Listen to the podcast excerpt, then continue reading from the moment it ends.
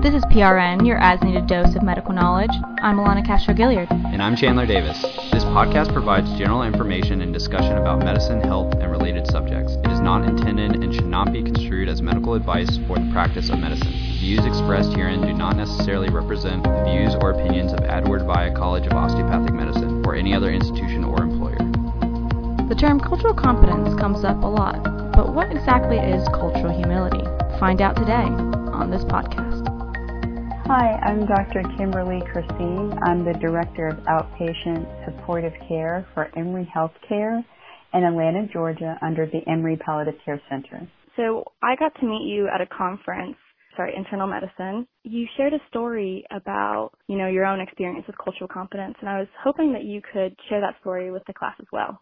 Sure. Basically, what I was explaining is that often when you go to lectures on cultural competency, they give you a list of what different cultures or different ethnicities find appropriate, kind of like a guide map. I asked the audience, you know, have you ever been sitting in one of these lectures like I've been, and as an African American female, we'll get a list of things that African Americans feel or African Americans believe. So I find myself sitting in the audience actually taking notes. And one day I was thinking, hey, I actually had to call my dad and say, Dad, this is exactly what we believe. because it, it, you know, for, for my frame of reference and my value system, it didn't, it didn't apply to me.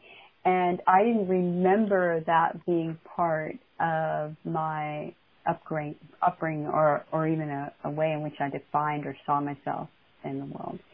So, um, fortunately, my dad was able to explain, yes, Kimberly, yes, Kimberly, that that that, that is a thing. But it, but it just really sort of um, clicked here to me that in, in my mind that wow, the importance of thinking about people as as multidimensional and what exactly that that means, and that led me to learning about or developing an interest in cultural humility and so the difference between cultural competency and cultural humility is cultural humility actually focuses on the provider's ability to meet an individual and allow them with a spirit of humility and open and being open-minded to allow the person to present themselves to them to explain their experience and allows the person talking to you to define themselves versus you defining them.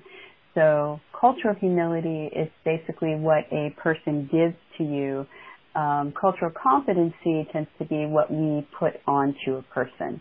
And both can be um, important and informative, but I think the, the, start of any any relationship, it's better to start in the in the framework of culture of humility, and then have cultural competence sort of inform Uh, kind of be like your your background or like your tech, textbook understanding of oh this is why I hear this person saying this to me. What's my frame of reference? Oh well I understand that in this culture this may be important. This might be why they're expressing themselves this way.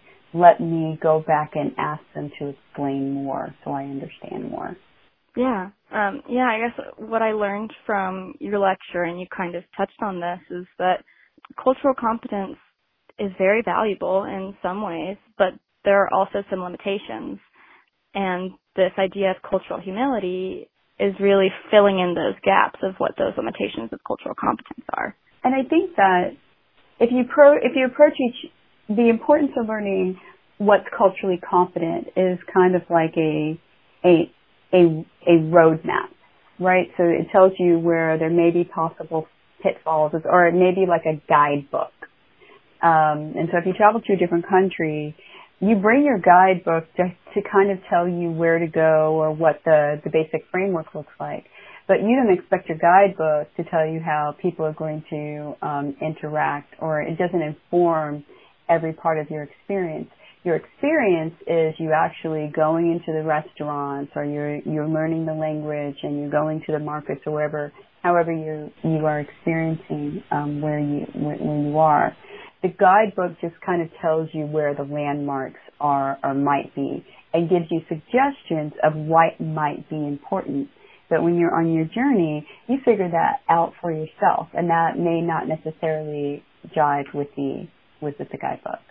I think that that's super interesting because it's saying that our work isn't done by just saying, "Hey, I learned that cultures think differently." You actually have to actively seek what that difference might be for every individual.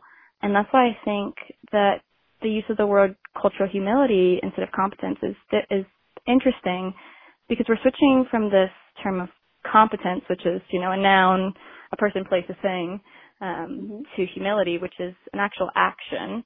And yes.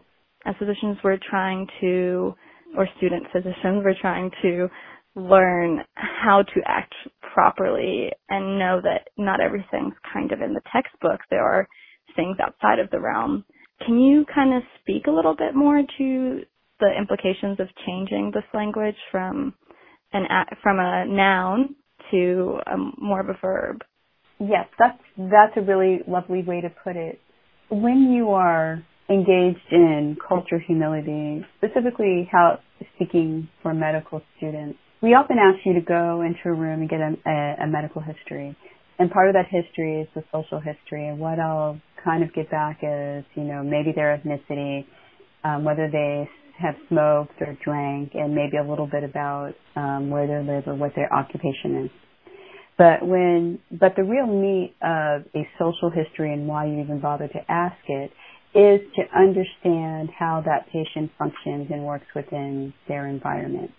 And so what's important to you as, as a medical student, if you encounter maybe Hispanic, young Hispanic male, if that's all you report, that sort of reduces that person to this one thing when people look at themselves and define themselves depending on the situation that they're in, they belong to several different societies and cultures. So my young Latino male, um, if he is an engineer, then he may belong to that culture. If he's a father, that may be important to him. His political associations, what, how does he feel?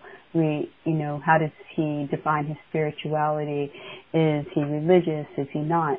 why do you care about all these things um, when you're learning is because depending on what's happening to the person at the time, they may cling to a part of themselves or a culture that might be informing their decision making, if that makes sense.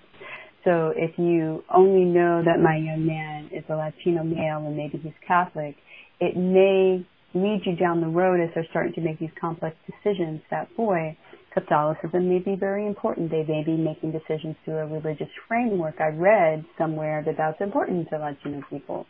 However, this young man, although he might be Catholic and he may be from a Latino background, he defines himself primarily as an engineer. Numbers and analytics might be more might be more important to him. So when you're approaching him with complex situations, what might be important to him is data. And you know his feelings or emotions he may not make decisions um, or a, a religious framework he may not make decisions that way. And that gets really important when you're talking about decisions that affect um, not only the end of life we always think about that but also um, preferences for interventions preferences for medications what they're willing and not willing to do so it's important not only to understand the cultures your patients belong to and what's appropriate in those cultures, but you also want to know how do they see themselves within that cultural framework and what do they value most, like what's on top. How, if they had to describe themselves in three words, what would those three words be? And you don't, you, and it matters what the three words are, but what matters most is what order they put them in.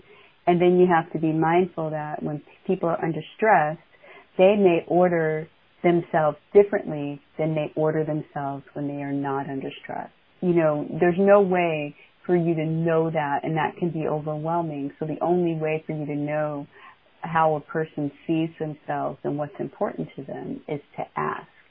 And then everything that you've learned in cultural competency um, lectures will help you because that will help you understand the language they're speaking. That will help you have reference points for what they may bring, what you might uncover when you are engaging in cultural humility. All of it just sounds to me like what you're saying is to get to know your patient, to basically really know them as an individual. Mhm. Yep, that's it. That's it. You boiled it down to a nutshell with all my fancy words. yeah, no, I think it's great and I think it's important that we talk about it. But the patient is an individual and I think I don't know if this is something that everyone learns, but in my undergrad experience, I really learned about how we've changed from this idea of paternalism in medicine where the doctor is, you know, makes all of the decisions for the patient, tells the patient what to do, to this idea of partnership within somebody's health. And I think this cultural humility or that cultural humility helps to guide that partnership. And correct me if I'm wrong. Um, no, absolutely. Cultural humility is a vital part of shared decision making. And as you move through medical school training into your career, you will hear um, the term medical decision making, collaborative decision making with patients. And you can't collaborate with someone if you don't understand who you are collaborating with. More plainly said, you have, in order to make a decision with someone, you have to know who you're talking to. And the only way you're going to know who you're talking to is by asking.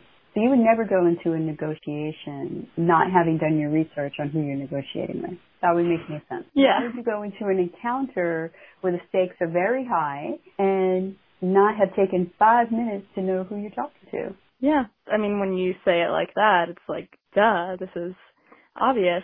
This is, these are very important decisions that a patient is going to be making. And so I, I've heard you say a few times that you just directly ask the patient what they want. Do you have any sort of finesse in that and how we ask the patient without sounding too forward or do you think that the patients actually appreciate that when you're direct with them? The beautiful thing about humans is that they love themselves. And the one thing people love to talk about is themselves. So the so you, you think when you're when you're uh, just about to get to know somebody, what are the questions that you ask? You ask them, hey, tell me what you like to do. One of my favorite questions is, when you're not feeling ill, what is it that you like to do?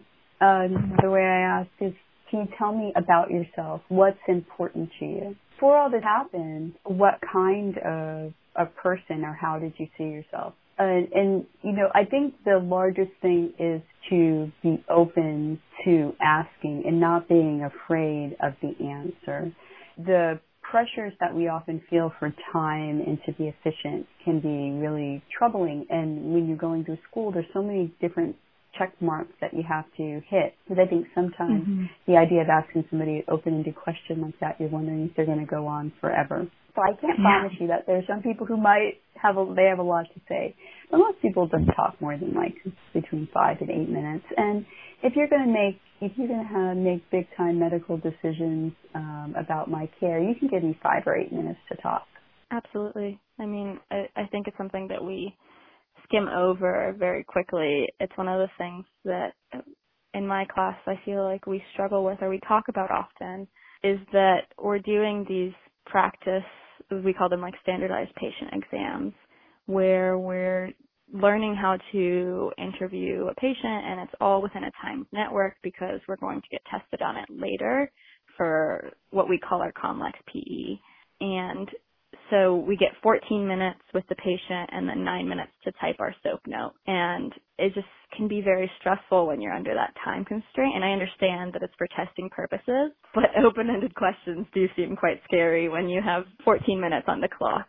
Absolutely. And one of the tricks I use, and it, may be difficult in, in when you're working with your standardized patients, is as I'm examining somebody, I'll often talk to them. So, and, and I find it as a way of relaxing, but I'll have a conversation. So, as I'm, you know, doing the neurologic exam. So, how how are you?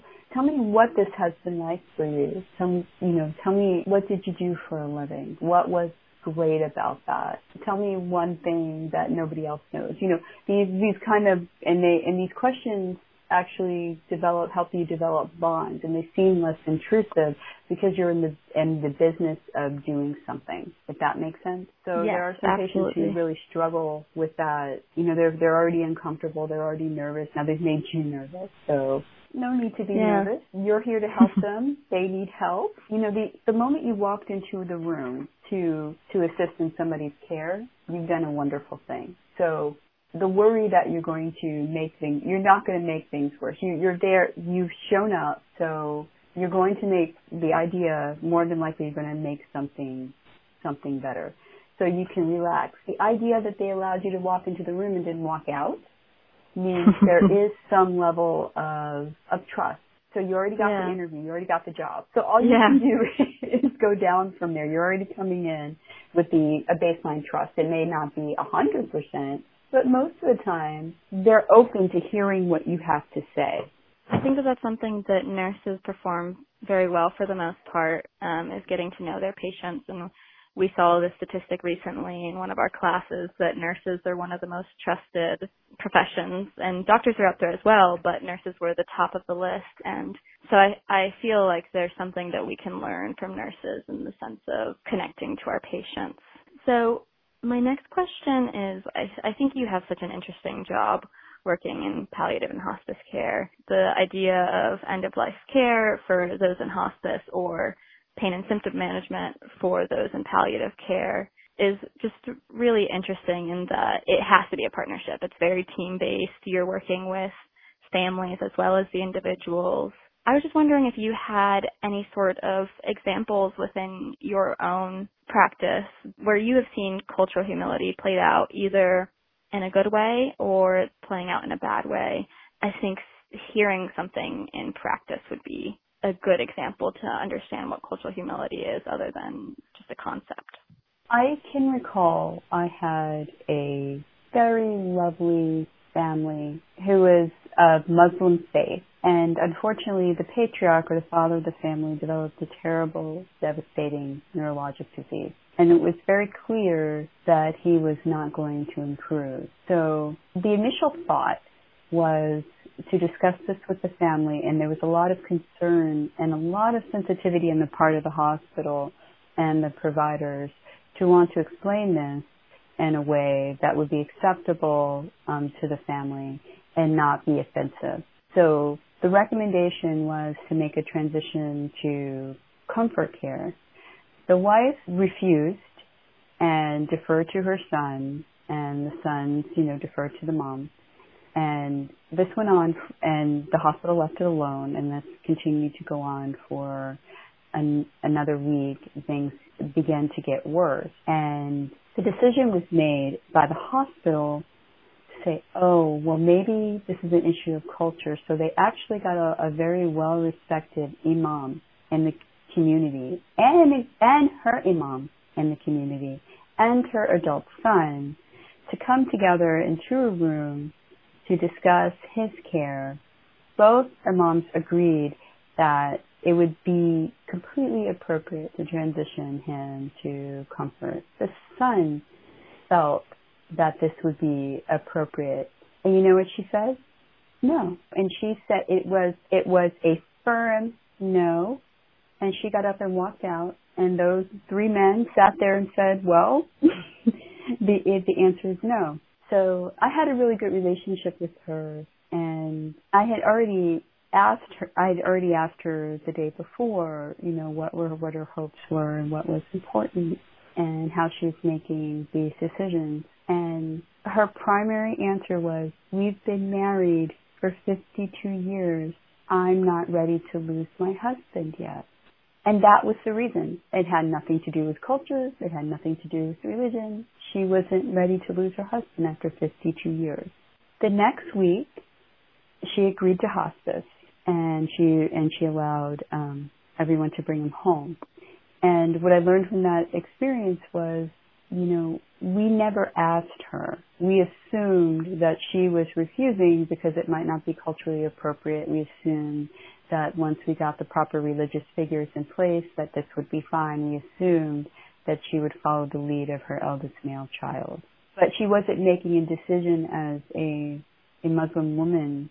she's making a decision as, you know, she just wasn't ready to lose her best friend. Yeah. For 52 years, she had been with him longer than, you know, she had been with him longer than she had not been with him. When you say it like that, it's just knowing where she's coming from. It's that's the dimension of you use the word dimension of diversity in your lecture. That's the one dimension of her as an individual that she chose as a wife. That's what was leading her decision, not as a Muslim woman. Yeah, at the time, you know, they we had in, in in our attempts to be sensitive to her, we reduced her only to her faith and her culture, or what we what we interpreted as her culture. And she became instead of this multidimensional person, she became this two-dimensional person.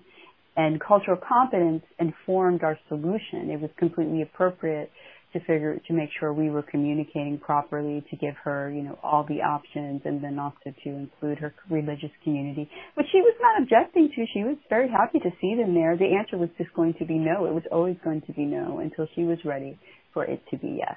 And that that as we say is what it is.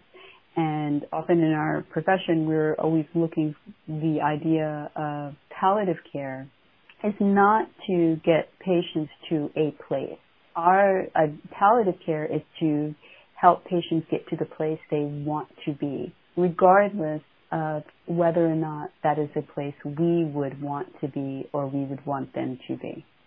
So it's driving things to the quality of life that they can best attain and what they want. Mm-hmm. And some people choose quality, some people's definition of quality of life can be very peaceful and comforting in how we feel the traditional sense and others choose a more difficult road for a variety of reasons. But the goal is to help them on the journey that they have chosen to go on. And I mean, that's, and I believe that that's the harder part. We all want people to have what they want, but what we really want them is to have what we want them to have. So letting go of your kind of bias of what you think would be right is part of that cultural humility in a way. Cultural humility may not change the outcome, of what happens with your patient. Well, cultural humility will help you accept the outcome, if that makes sense. Yeah. You know, the patient, we often say, oh, the patient's wrong. Well, no, the patient's not wrong. You're not able to accept what they're telling you. So yeah. they don't need to change. You have to change. If you're going to allow um, the patient to make a decision, you know, we offer patients choice. And as long as you're offering a person choice, you have to gamble that they might choose something you might not want them to choose. And then now what are you going to do? You still have to take care of them. And, yeah, but you but, can't be tortured by it. So cultural humility allows you a, a deeper level of understanding. Not, it doesn't mean you agree. It allows you to understand. It gives you a framework to understand. The last question I have for you is do you have any sort of advice that you'd like to give to current medical students? Oh, well, one word of advice. It gets easier. But most, most importantly, remember that your white coat isn't magical. And you're a person, when you're walking into the room, it's just two people in a room trying to communicate and trying to help each other in some way. If you're able to see yourself in your patient and see the humanity and the person that's sitting in front of you, it'll make taking care of them a lot easier and it will relieve some of the anxiety. And the patient will then see the authentic you. You're never going to know everything about a person. You're never going to be able to understand 100% about how they want you to communicate. You're going to say things wrong. And you know what? The patients will forgive you for it. If they believe that you are authentic and that you do care and that that comes through only if you are able to communicate well. And um, I'll leave you with one last little phrase, and the, that great American prophet John Mayer: "Just say what you need to say." people will people will usually hear you. Thank you so much for having this conversation with me. I've really enjoyed it. You are welcome. For more PRN, please be on the lookout. If you like this episode, tell someone about it and start up a conversation. I'm Alana Castro Gilliard. I'm Chandler Davis. And this is PRN.